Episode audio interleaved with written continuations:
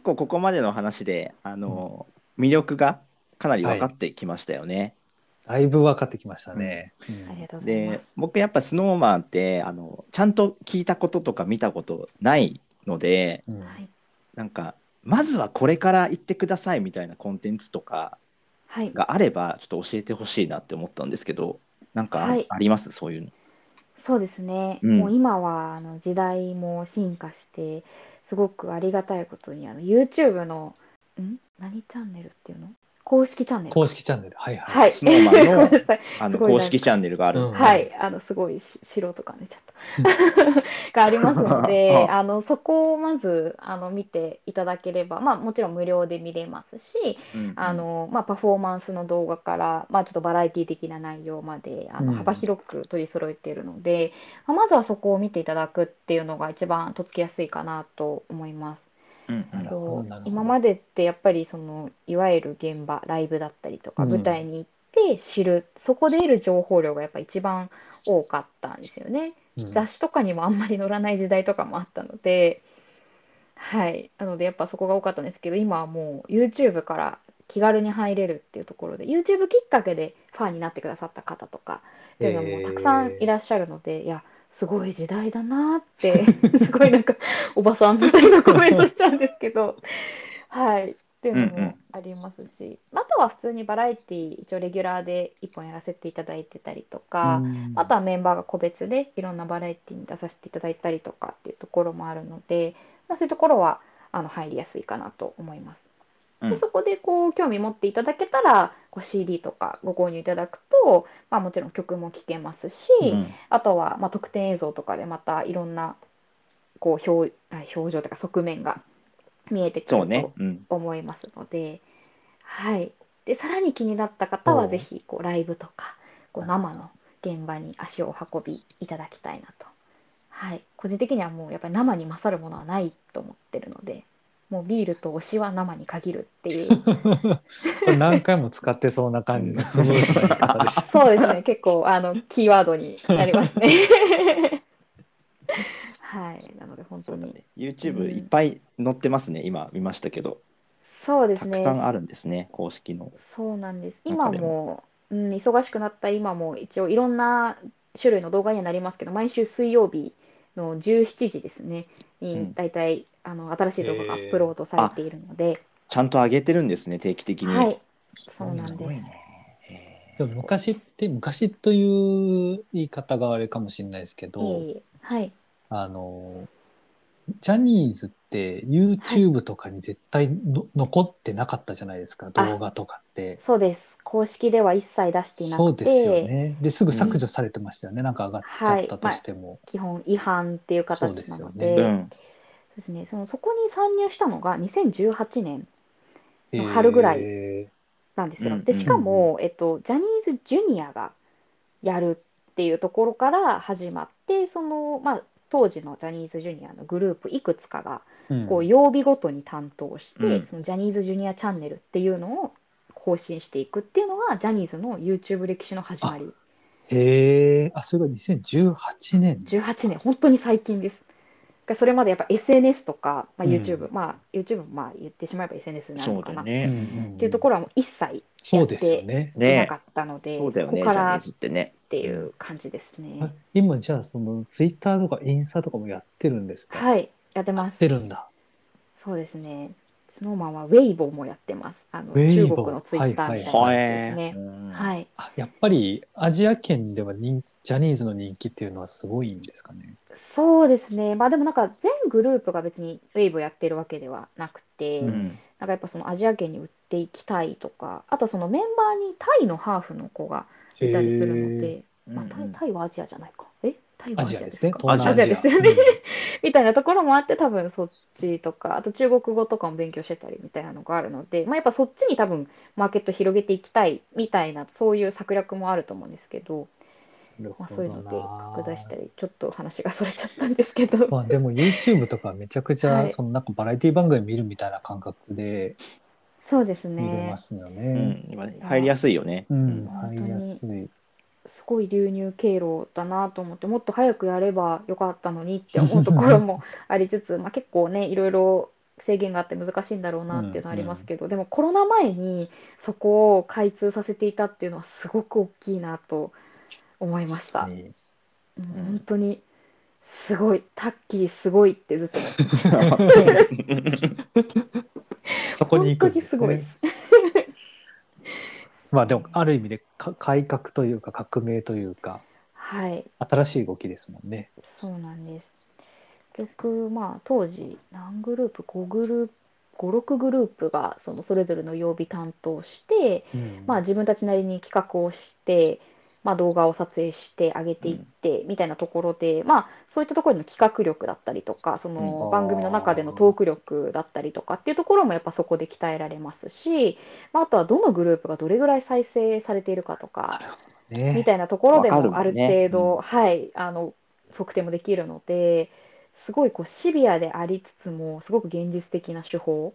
だなと思いましたし。そっか。じゃあまあ本当に YouTube っていうものでだいぶ見れるし、特にたくさんこう上げてて定期的にアップもしてるっていうところで、まあそこから曲とかライブとかじゃなくてそこからまあファンになっていくみたいな人たちも多いみそうたいですね。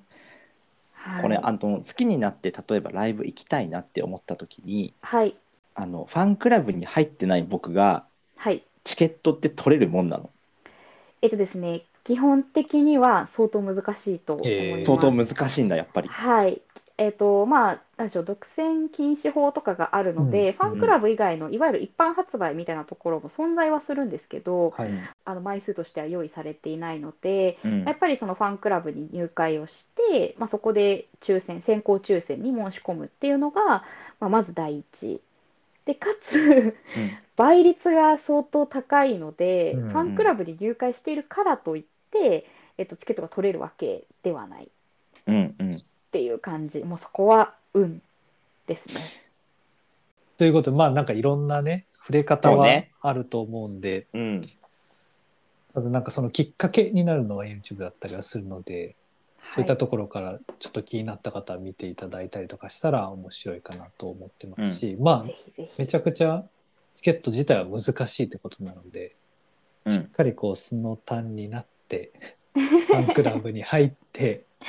頑張って抽選の高い中で取れたらはい、見れることになるということですね。そうですね。ありました。じゃあそろそろちょっと最後の方のお題というかお話に行きたいと思うんですけども、はいこれもあの毎回ゲストの皆さんにお伺いをしてるんですがはい。このスノーマンがマスカットさんの人生に与えたものというですね、お話をお伺いしていきたいと思うんですが、はい。どういうものをこう与えられてるんですか、はい、これもちょっと3つ挙げさせていただければと。思うんですけど、まあ、まず一つは、まあえっと、結局真摯にこう誠実にうん。やることが、まあ、大事成功への近道なんだなっていうことをすごくあの学ばせていただいたなというふうに考えてます。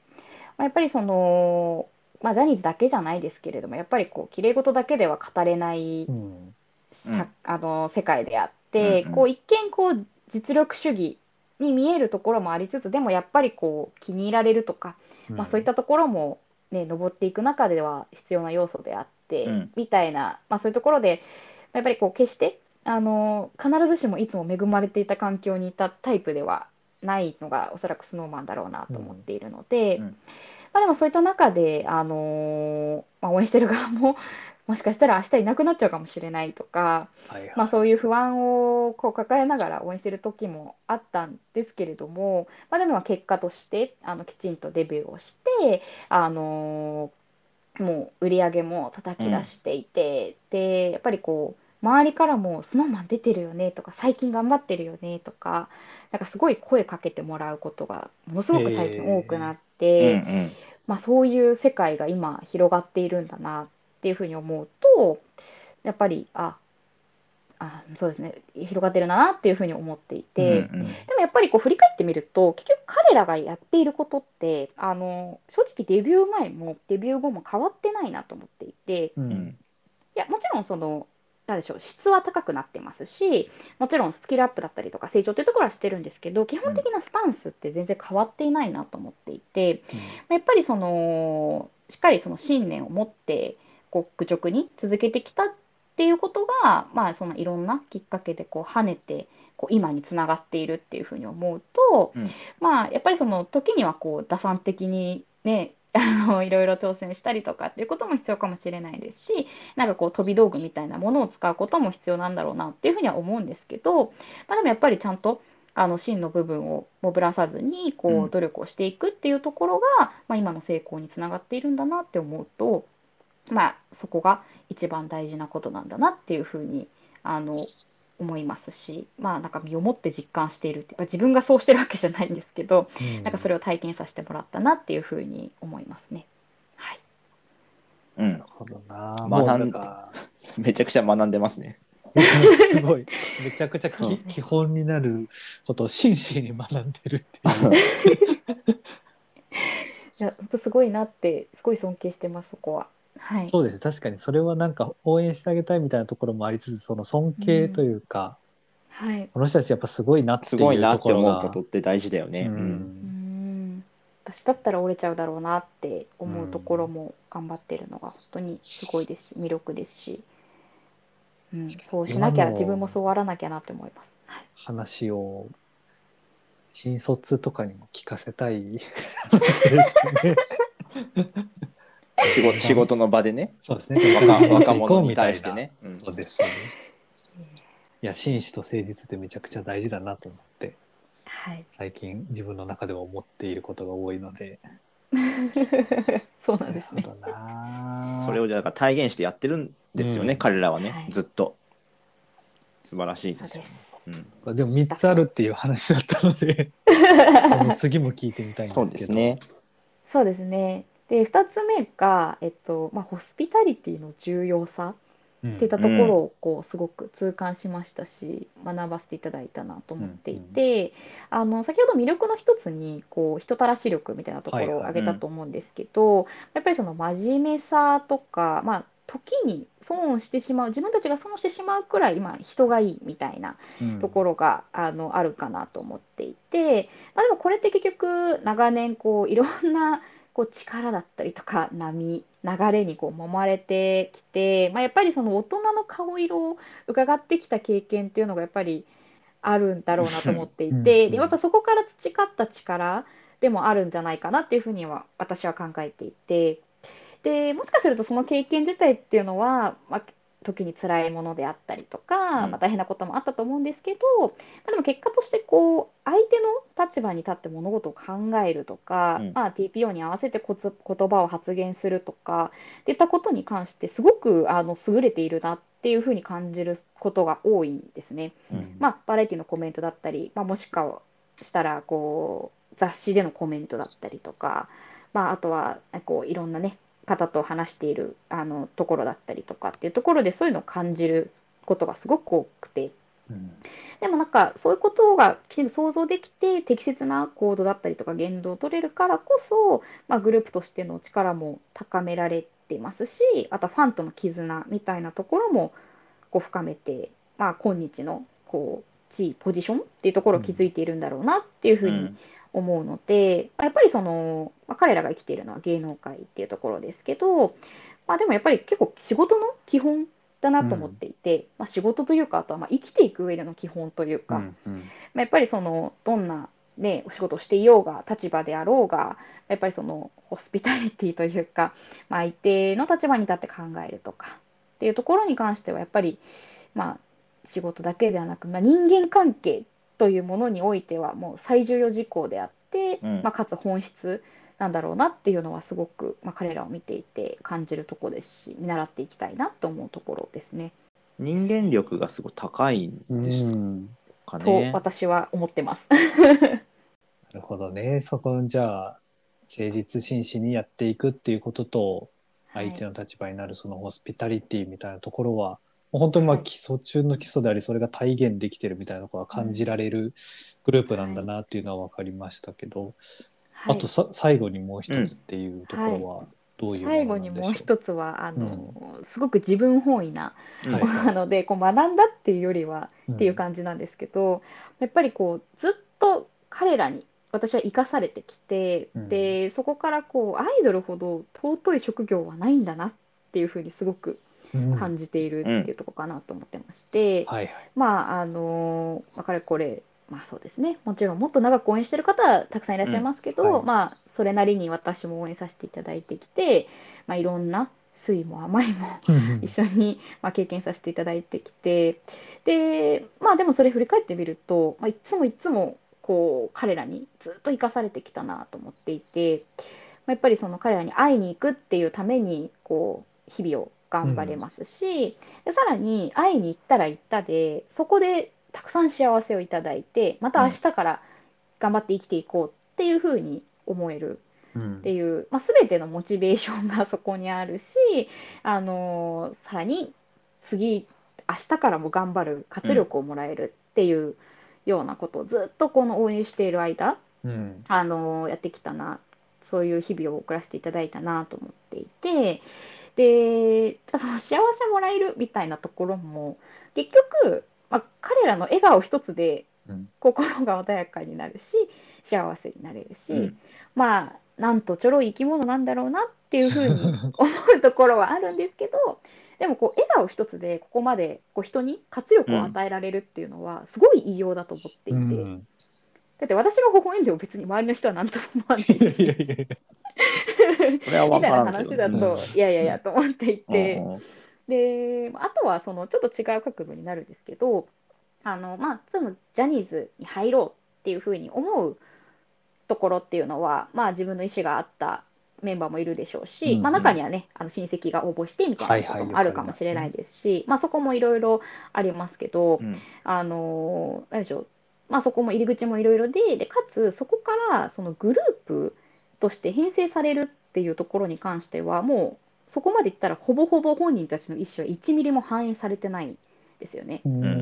まあ、いわばその運命なのか、はい。偶然なのかっていったところの塊っていうのが、まあ、ジャニーズのアイドルグループだと思っていて、うんうん。なんかいわゆるその例えば学生時代に一緒にバンドを組んでいて、はい。はい。じゃあそれでメジャーメジャーデビュー目指そうよ、うん。っていうような同じ志のもと集まってっていうのではないのが、うん。なるほど。そうだね。そうなんですよ。なので、もう基本的にはその外的要因、もうすべてが外的要因確からこう突然その運命を共にすることになったメンバー。だから最初はもう全然違う方向向いてるかもしれないですし、なんなら喋ったことないみたいなうん。人も一緒にいるかもしれないし、うん。っていう中でこう切磋琢磨していって、まあ、徐々に絆を深めていってで最終的にその同じ目標に向かって人生を共にしていくっていうのはかなり奇跡的なことだなと思っていて、うん。うん。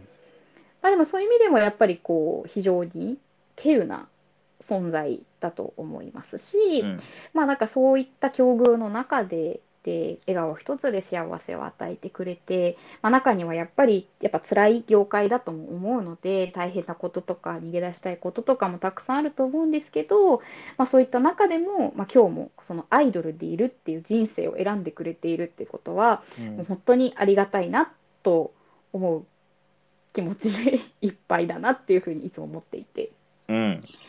でやっぱりその自分が好きで応援しているっていうのは、まあ、彼らのアイドルっていう側面であって、うん。自分は好きで応援しているけれどももしかしたらそれを嫌だなって思いながらやってるかもしれないうんうん。と思うとこれ自分は好きだけどその好きな彼を彼自身は好きじゃないかもしれないって思ったらちょっと悲しいじゃないですか。うんうんうんだからそうじゃなくてその彼ら自身も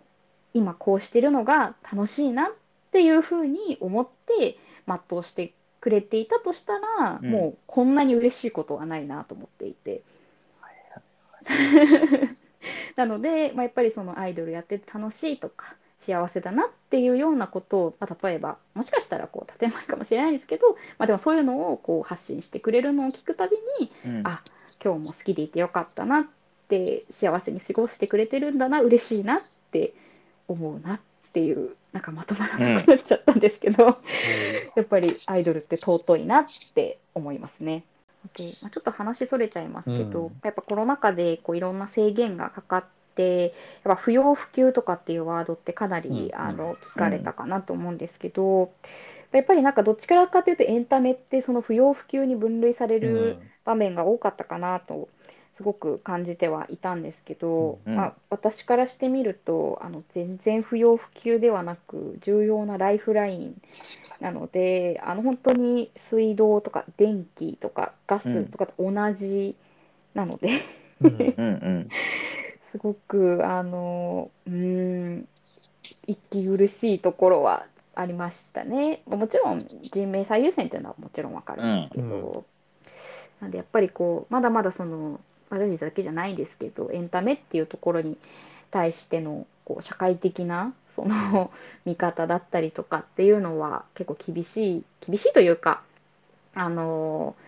ちょっと温度差があるのかなって感じるところはすごくあるのでやっぱりそのいろんなジャンルのエンタメがもっとあの価値が高まっていくといいなっていうふうに、まあ、エンタメ業界の隅っこで働く身としては 思いますね。